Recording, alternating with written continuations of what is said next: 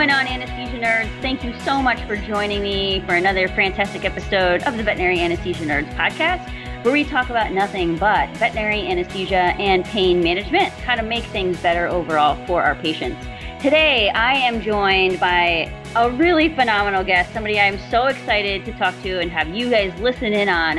Um, this person has not only been a really good source of information personally for me through her work with A B T A A, but just a fantastic source of information. If you ever get the chance to, to hear her speak, please, please go do it. And I'm talking about none other than veterinary technician extraordinaire, Marcia Fletcher, R V N S, V T S anesthesia, actually the first V T S anesthesia in New Zealand. What?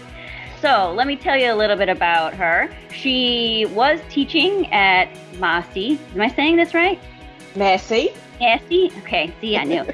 She was teaching at the veterinary school. She is an international lecturer and educator. And most recently, she is now using her veterinary technician, specialist in anesthesia superpowers to go out into veterinary clinics and work as an independent consultant. And she's working under the name Pink Stethoscope. And she's going into all these clinics and helping them elevate the standard of care when it comes to their own anesthesia and pain management. So please, please, please welcome Marcia Fletcher, the amazing, to the show. You are amazing. I can't believe you just gave me that intro. That was so cool. Thanks, Tash. Nice to be here. Thank you so much. Um, with all the time differences um, and setting this up, I'm really excited that this finally worked out for us to talk. Yes, we got um, here. So tell us about your new adventure of you going into clinics and kind of helping them out with their anesthesia right, you know, in their own home. Uh, how does that work and how are you liking it? Oh, it is so exciting, Tash. So um, I started the Pink Stethoscope a couple of years ago. I decided to use that name because I was always known for not only my pink scrubs, but my pink stethoscope, and I thought that that was quite branded to me.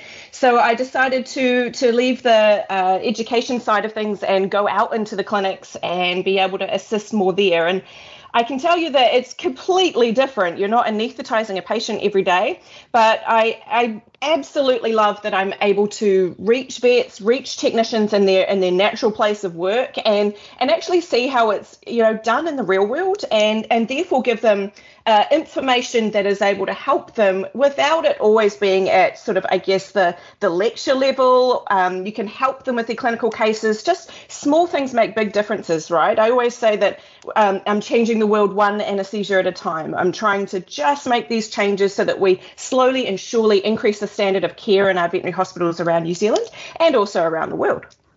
Certainly around the world. Um, and for those of you guys who don't know, I recently left my full-time job working in um, veterinary research um, to do the same thing throughout the United States. So I see that there is a large need for us to get better information out there. Um, and I think the cool thing about veterinary technician specialist in anesthesia, I mean, any veterinary technician specialist, is really they have just such a wealth of knowledge on this particular topic, and to be able to go out and share that knowledge to make anesthesia better for so many different pets out there is really, that's really kind of like what I get excited about and nerding out about. Um, I do really miss the salary from research, though. I'm not going to lie to you. I do like money. Um, um, I other miss than that, yeah. Every day. That's what I miss. I miss my hands being in, in the job every day.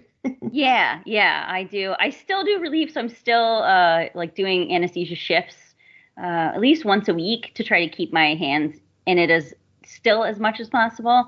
But I do love it. It is, it's definitely the specialty for me. I'm, you know, there was a time where I was like, should I get my V T S in dentistry? And I'm looking back, I'm like, ooh, no, so glad. No, I, no, yeah, you were made for anesthesia. No. Yeah, I definitely think I was. Yeah, I'm a you were. All right. So this is a case-based show. So we like to talk about different cases.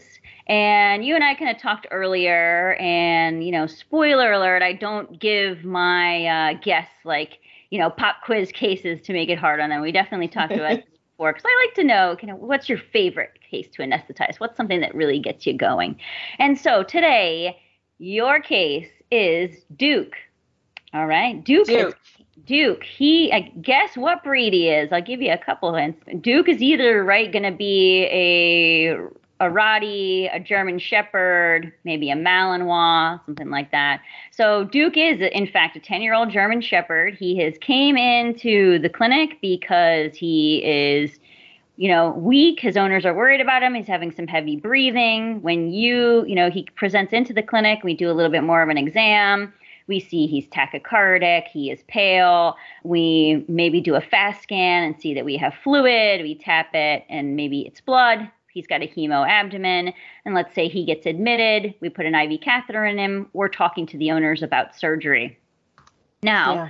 Once he is a go for surgery and you have been assigned to be his anesthesia technician, yes. Give us your thoughts. What are your first thoughts? What are some things you're most concerned about? Anything you want to make sure is done before we get into anesthesia, some preparation. So let's talk about yeah. this case kind of from start to finish. Okay, so um, this is the type of case that you'll be called in for at any time of the night. We certainly can't wait for this patient to go uh, at eight o'clock the next morning. Unfortunately, they'll be dead by that time. So uh, ultimately, I call these my emergency anesthesia cases. So that's where an emergency anesthesia is required because surgical stabilisation has to happen to save this animal's life. We have really no choice.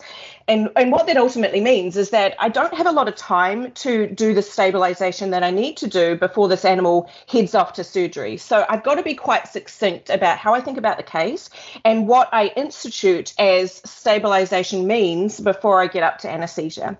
So the first things that I do, if this dog's already got an I V catheter in place, that's great, but I'll probably go ahead and place a secondary I V catheter. I want to have two large bore I V catheters, and that means that I can deliver uh, fluids or, you know, life-saving drugs or anything in particular, but I just have multiple lines in my patient. The second thing, or certainly occurring at the same time, is I'm going to put this patient onto oxygen. If we think about a hemoabdomen, hemoabdomens have a, a massive amount of hemorrhage. Their, their blood volume is sitting inside their abdomen instead of sitting inside their vessels. And ultimately, that means that there is a massive reduction in cardiac output. If we think about cardiac output, we know that our cardiac output is our heart rate times our stroke volume. We just don't have stroke volume in this dog anymore. So we thoroughly expect this blood, patient's blood pressure to be really, really low.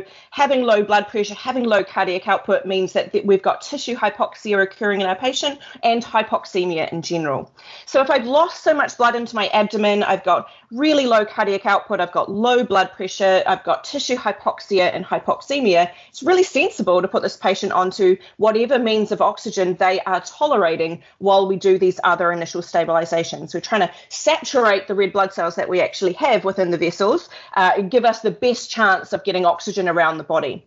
Now, because this patient also uh, is more likely to be desaturated by not having enough red blood cells going around the system and not being oxygenated as well, we also see cardiac arrhythmias in this preoperative period of our hemoabdomen. So I like to stick an E C G on at this time. So I know my patient's not asleep yet, but I really want to see what's happening with his heart while we're doing our stabilization. And therefore, I can monitor which arrhythmias are occurring and warrant treatment. If they are sort of ventricular arrhythmias, we can start maybe some lignocaine or a lignocaine C R I. I think you call it lidocaine, do you?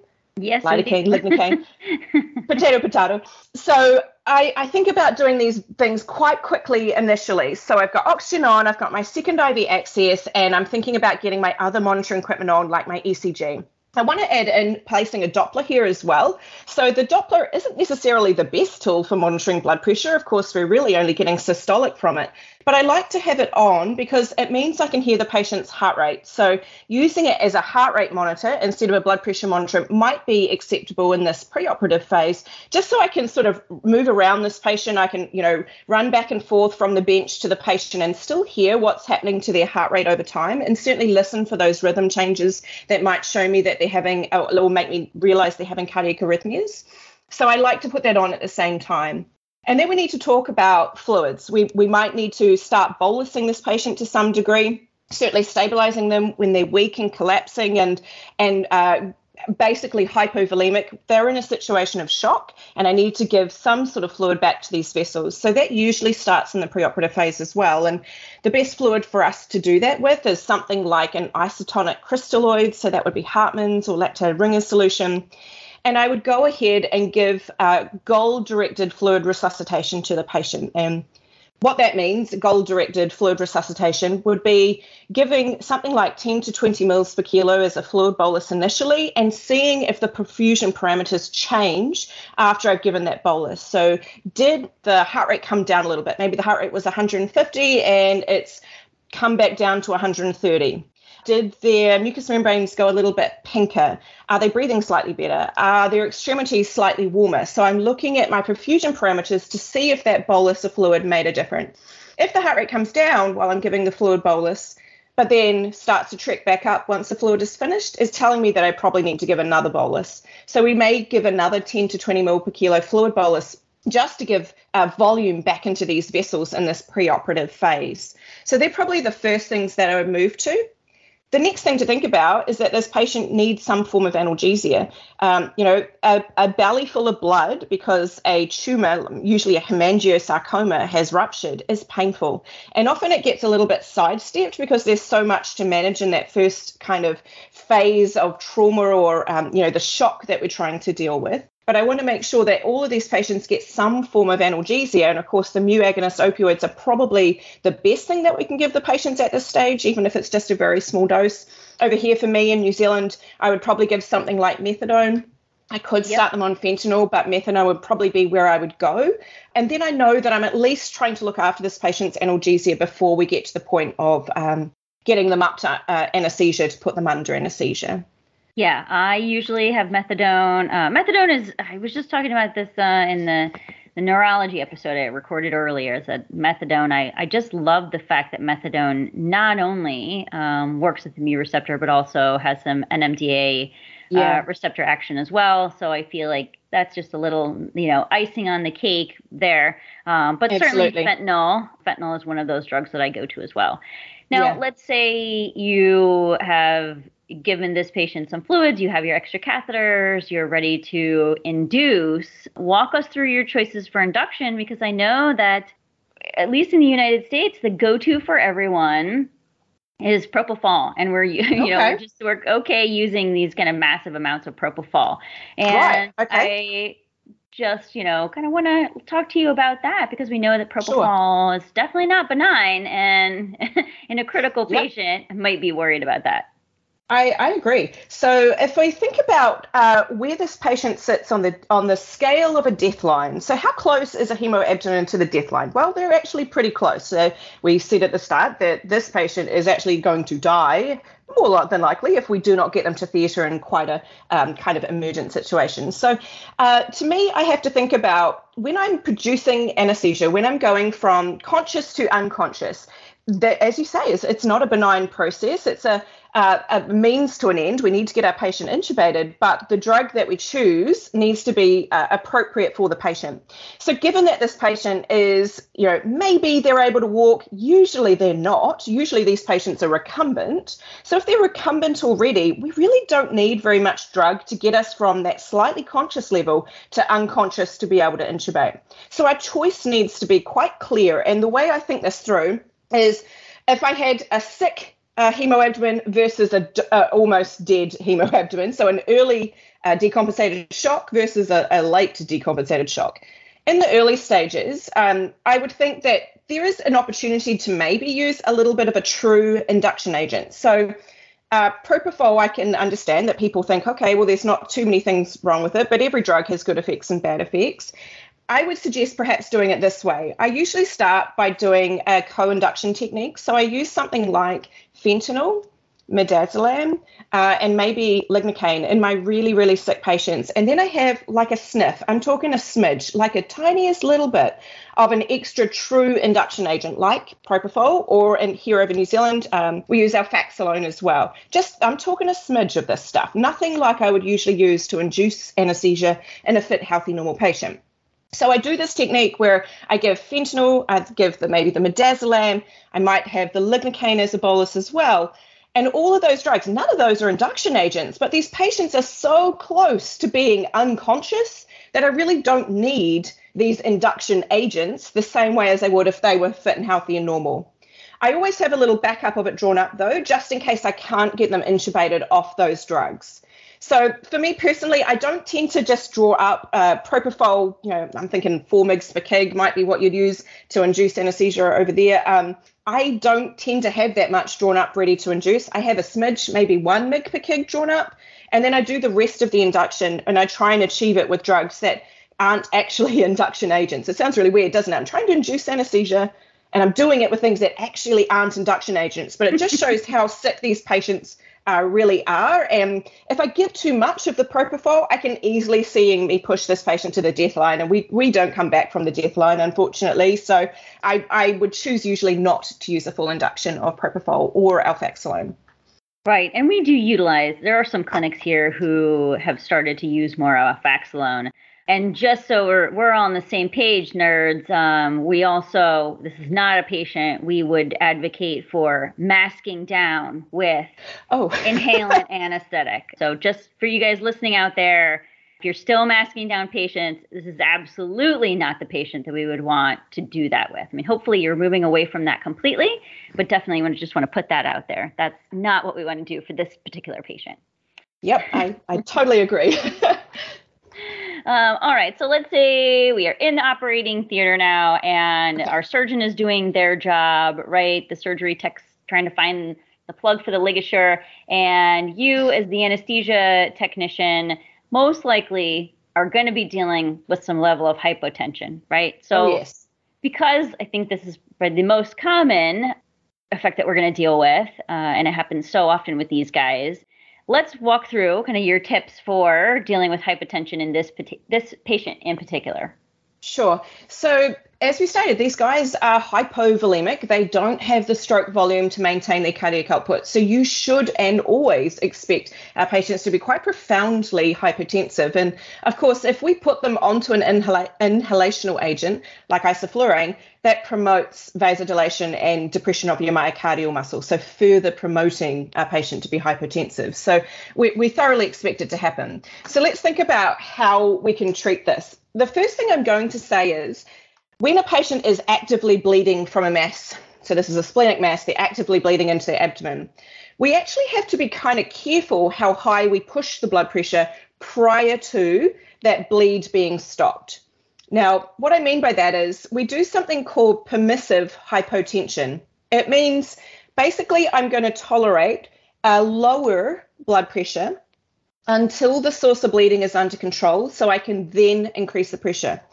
If I treat the blood pressure too aggressively when the source of bleeding is not under control, I can easily damage the clot or blow the clot off the area that was bleeding and further promote uh, further bleeding from that mass. So I, I can actually do a disjustice to my patient by pushing their pressure too high too soon. But I also don't want to just let them be hypotensive. So when we say permissive hypoten- hypotension, I'm trying to make sure I say it clearly with my Kiwi accent, hypotension, um, we're actually trying to promote a, a mean of about sixty, and or if you're using something that measures the systolic as the predominant number, we're going for a systolic of about ninety. So we're not trying to let it drop away completely, and we may need to use uh, either fluids or low uh, anesthetic agents or uh, actual pressors to assist us to get the pressure up to that number. Uh, but we just have to be really critical about how, we, how high we push the blood pressure before the bleeding is stopped. I would also like to say I would choose to put an arterial catheter in these patients if they have the ability to do it. So if you have the ability to place an arterial catheter, please do so. Pop an outline in. As soon as you do that, you've got beat by beat changes in your patient's blood pressure. And let me tell you guys, this is a patient where their blood pressure is going to change beat by beat during this procedure. So we absolutely want to use this if we have it available to us. So place an outline, monitor your invasive blood pressure so that we're getting the best possible readings off our patient. We also have the means to do blood gas analysis if we have that, um, that available to us, we can do blood gas. So I'm, I'm monitoring this blood pressure really critically. And as soon as that bleeding, I guess, is more under control, that's when I can really start to think about increasing their pressure.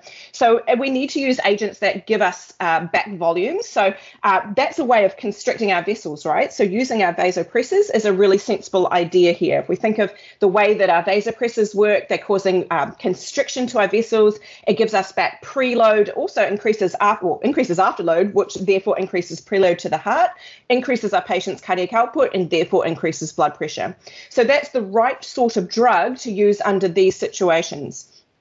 At the same time, we may have to use other things. They've lost a lot of their blood, right? So we may want to be doing something like a blood transfusion or a autotransfusion, uh, a blood salvaging technique to give blood back to this patient, because there's nothing better for blood pressure than filling up those vessels with their own blood again.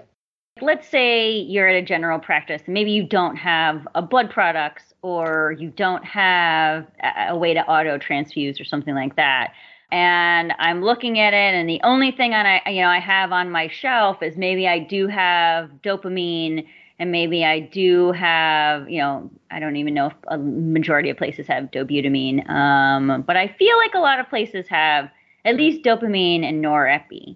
Um, sure. So walk us through um, how would you utilize those products in this piece? Absolutely. Yeah, so we can use dopamine or, uh, so they work slightly differently, of course. So dopamine being a beta, uh, beta one agonist, so increases the force of contraction of the myocardial muscle and increases heart rate. So we could utilize that type of drug. That's absolutely fine. So using that as a C R I to bring up the blood pressure.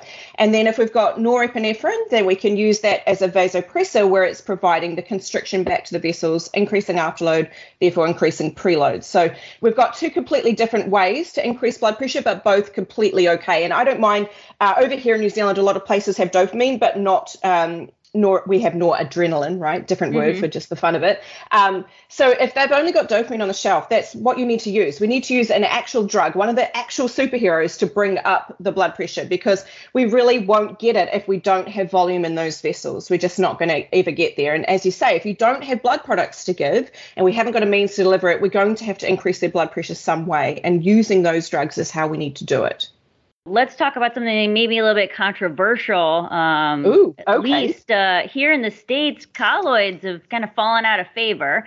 Um, so right. What do you guys and how do you guys feel about uh, colloids for hypotension in this patient? Sure. So I, I hear you with the falling out of favor. And that's something that I always say uh, when I talk about them in, in talks is that colloids were in and then they were out and they're slightly back in here.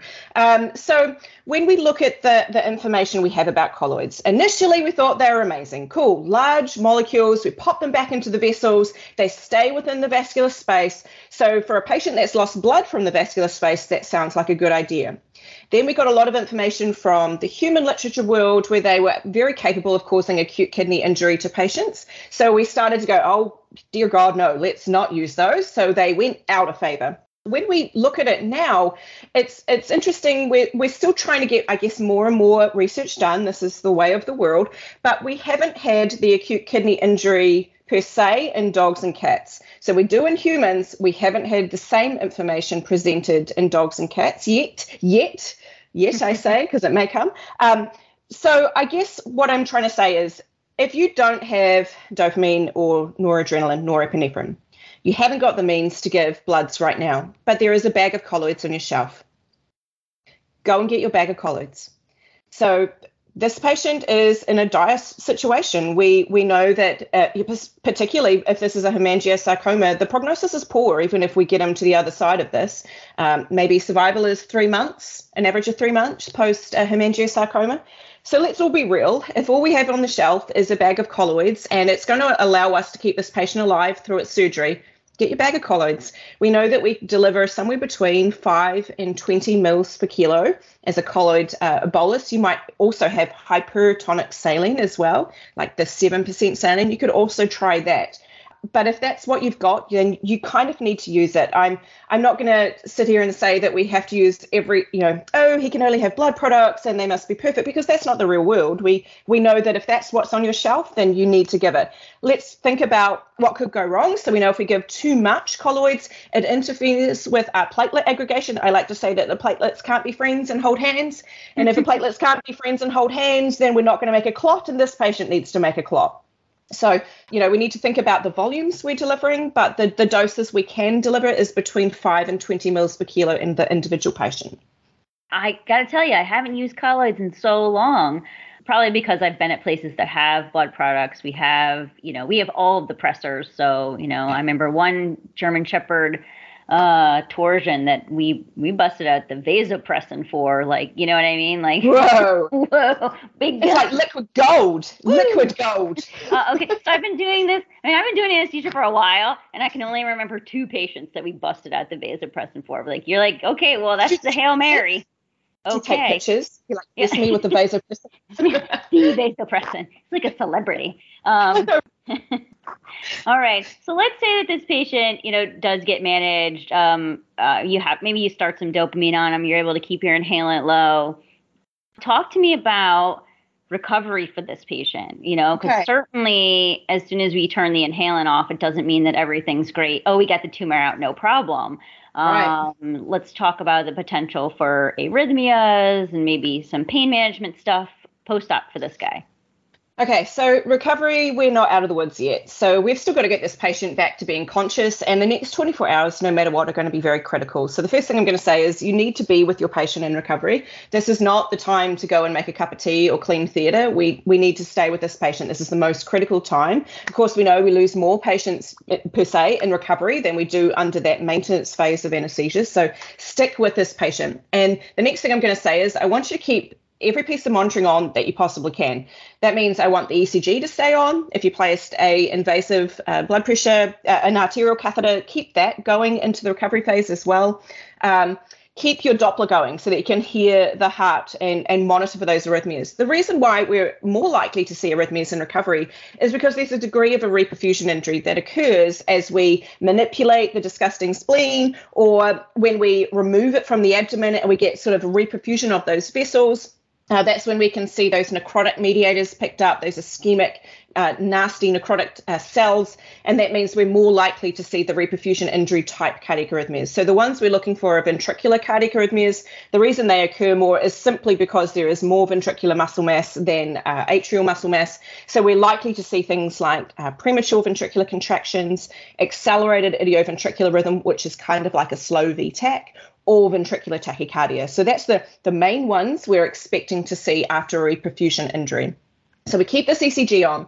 That means that I can keep a lignocaine C R I going for this patient in recovery. Of course, it's fantastic analgesia. It's a wonderful anti-inflammatory. So really sensible to keep that going. And the other one that I would keep going would be a fentanyl C R I or remifentanil, depending on what you had available. Uh, do you have remifentanil over there?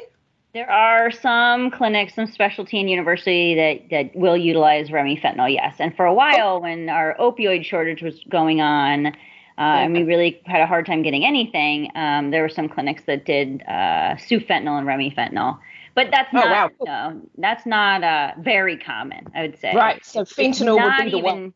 Not even that common that my general practices here in the U S have fentanyl, um, right. just because of the high and, you know, just kind of the social connotations that go along with ah, carrying yes. fentanyl, having to worry about carrying fentanyl in your practice, um, that kind of thing. So there's some that, that don't even do that. And they're maybe, I would say probably more popular would be hydromorphone or something like that. Right. Yeah. Okay. So if you've got hydromorphone, that's absolutely fine. You could use methadone at this time as well. So, um, and even something like uh, methadone, lignocaine, ketamine C R I might be a good idea. So a different version of the milk, uh, because we know that both lignocaine and ketamine uh, assist us with the reperfusion injury. So they reduce the chance of seeing the cardiac arrhythmias associated with it. So it's uh, not a bad idea to use that kind of C R I in either the G D V type patient or in the hemoabdomen type of patient as well. So I'm always thinking about what else can I do for them. I need to keep this patient on oxygen as well, and I need to be really sensible about how I rewarm the patient. They're often cold on physical exams, so they get a little bit cold. You bleed out, you tend to not worry about your thermoregulation. So these patients present cold, and then we, we open up their abdomen in theatre, so we have huge evaporatory losses. And then we wake them up and they're, I, I can't do Fahrenheit, but they're, they're cold, right? They're, they're colder than we'd like them to be. I, if I say Celsius, they might be somewhere between like thirty-four degrees Celsius, but I know that's going to scare people. So d- yeah, we have to do a conversion. It's fine. You know what? I mean, honestly, really, we in America are the ones that need to change. Like the entire world is metric. And I don't know why we still insist on these like weird uh measures for everything. I saw this meme the other day that was like, you know, some crocodile or something was found in uh, a Florida man, of course, uh, home or something. And the measurement they used was an Ariana Grande sized crocodile. And then the thing underneath it went like, Americans will do anything to not use the metric system. Like Ariana Grande sized. Like that's, that is our unit of measurement now. So yeah, I don't, I don't know. Very hard for us to think in units of ten, I guess. I'm not sure. Yes. so so I, I do like to be really good about my rewarming here. If my patient is shivering, remember that shivering, these are some of my favorite words, Tash, is metabolically expensive. Did you like that? Mm-hmm. Metabolically expensive. Shivering is metabolically expensive. It means we're using so much more oxygen just to shiver. So it's really not sensible for them to get to a point where they're conscious and shivering. We need to be doing a really good job of rewarming them. But at the same time, um, I guess we don't want to make them too hot too quickly as well, because we've had a degree of uh, lack of oxygen. They've had this global sort of ischemia when they, they've had a lack of blood flow. So we do have to be somewhat careful. So what I would say is if they are shivering, please, please, please make sure you have them on oxygen so that we're providing them with uh, a, a larger oxygen source. We're increasing their fractional inspired oxygen while they are shivering, and do rewarm them. Just don't go too high too fast. Yeah, that sounds good. Um, what do you guys usually use for rewarming there? Um, are you utilizing things like bubble wrap? Are you doing more active warming? Um, what, what if a, what if a clinic doesn't have a Bear Hugger? Yeah, and a lot of them don't. So uh, we have a, a slightly cheaper one here, which means that a few more places in New Zealand have the Mistral Air version, which is an, another form of that forced warm air warmer. But if we don't have that, we just have to do whatever's necessary. So that means using uh, appropriate padding in their cage. You can do um, the heat lamp type scenario, although I, I tend to warn away from heat lamps because they are Uh, pretty easy to cause a burn, particularly in a patient that is vasoconstricted and hypothermic and unable to move away from a heat source. So just be very careful if that's your source of heating. Um, we can use circulating water blankets. So they're the, they're usually medical grade, meaning that they won't heat up over the temperature where it causes a burn, uh, but we can use those. Some places don't have them at all. They have the electric kind of heating blanket type means. If you're using one of those, use two towels in between your patient. Please uh, be careful. They do go up quite high in their temperature and can cause burns. And then we have to go to the other forms. So that's, as you say, things like the bubble wrap or little suits. You can put the little socks on extremities of patients and, and whatever we can do to warm them up. So uh, if you have the gold standard, I guess, of those active heating sources, uh, the Mistral Air or the Bear Hugger type blankets, or you have maybe the hot dog pads, that's wonderful. If you don't have those, then we just have to do whatever is, is necessary, being very careful if it's not a medical grade heating source, not to overheat them. Um, fun fact for everyone, your skin burns at forty-five degrees Celsius. We'll convert that later to, to Fahrenheit, and then everyone will be like, ah, that's what she meant. Um, so if the skin if the skin burns at that temperature, and that's when we're kind of conscious, it can easily burn when we're vasoconstricted and unable to move away from the heat source. So it might seem like a good idea to make those fluid warmy um, kind of fluid bags that are heated in the microwave, or uh, a wheat bag that is heated in the microwave, but they can get extremely hot. So please be exceptionally careful about how you place them on your patients. To burn your patient, we need heat, we need time, and we need pressure. So uh, all those things kind of combine to make a perfect storm to, to burn them. So we just have to be, I guess, a little bit more careful when it's not a medical grade heating source. Yeah, certainly. Oh, man, there's so much information here. Um, I would say the only other thing that I have for you is I love regional anesthesia and local anesthetics, sure, and all that. Do you guys utilize uh, like line blocks or anything like that in these patients?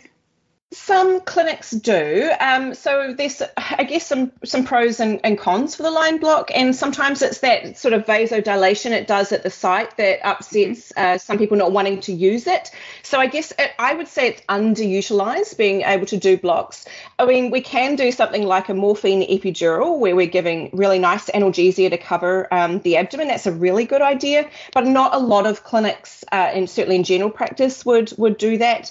But I, I certainly have placed morphine epidurals in these sorts of patients before. I think uh, it would be great if you could uh, come to New Zealand, Tush, and do some more things with the regional oh anesthesia. Oh, my gosh. Let's New Zealand. do it. Oh, my gosh. We should do a regional nerve block lab. We should just do I a think whole, that sounds amazing. Get our hands dirty. Oh, you know it. I love it. I'm like sacrococcygeal blocks all day long. Um, yes. Like yes. the best thing ever. Again, nothing to do with chemoabdomen per se, but my favorite block. Like, I, oh, it's so good. It's so good, you guys. Um, oh, those cats, right. those cats feel, they thank you already. Oh my gosh, I know. It's one of those things that when I was taught that block, the guy who taught it, Doctor Dave Brunson, shout out to Dave Brunson teaching me so many things, fantastic anesthesiologist. But I remember him saying, you know, if you master this block, like this block will change the way you practice. It'll change the yes. way you treat. And I was like, oh, you know, that's, that's a bold statement, but it really did change our lives when it came to block cats, like changed. Yeah. It just, it's amazing. So yeah, yeah, I'm all about the regional anesthesia. Um, and certainly kind of getting more into ultrasound guided blocks, like, you know, things like tap blocks and erector spinae blocks. We're doing some of those uh, where I'm at at University of Pennsylvania. So that's really exciting to be part of that. I think those are going to be really cool in the future, especially for any of our, of these abdominal procedures, going to be Absolutely. very nice. Amazing. Yeah. Tap block. So yeah. Oh, tap blocks are going to be the new, I don't know, tap blocks might take over sacrococcygeal blocks in my like hierarchy of favorite blocks. Ooh, I don't know. We're going to give statement. it some more time. I know that is a bold statement, but I do feel like, ooh, did an erector spinae block on this beagle that came in uh, with multiple rib fractures. And like within, you know, I don't know, twenty minutes of us doing these blocks, he settled down and just rested. And I was like, these blocks are amazing. So amazing. Yeah, um, absolutely. You know, I, I, I'm a dork and I like talking about drugs and blocks and that kind of stuff. And we can talk about drugs and blocks all day. Here we are. This is why, where, this is why I am where I'm at today and not a successful journalist like my mother had hoped. Um, but that's neither here. That's another episode. Um, But thank you so much for uh, being on the show today. Very good information. Hopefully everybody feels like they can approach their hemoabdomen patients with a little more knowledge, step it up a little bit when it comes to their anesthetic care. If people want to find you or get a hold of you, uh, where can they find you? Uh, you can inquire via my webpage. So that's the Pink Stethoscope, or you just need to Google Marcia Fletcher with the Pink Stethoscope and you'll find me there. Uh, otherwise, you can send me an email. It's marcia at the pink stethoscope dot co dot n z. That's so cool. Thank you so much for being a guest. And for those of you, uh, I will put the link to her website in the show notes for this episode so you can check that out there. All right. Thank you so much for being a guest. We hope that uh, we can get you on again soon. Thank you, Tash.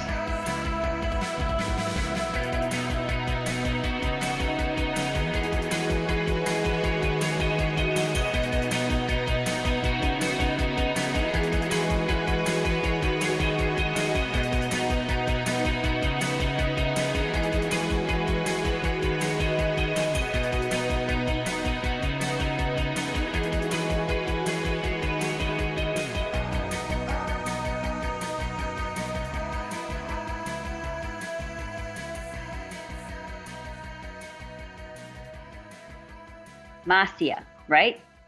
Perfect. Okay. Put a little, I feel like I have like a little accent when I say it, like a little, like a New York accent. Marcia. Marcia. Marcia Fletcher.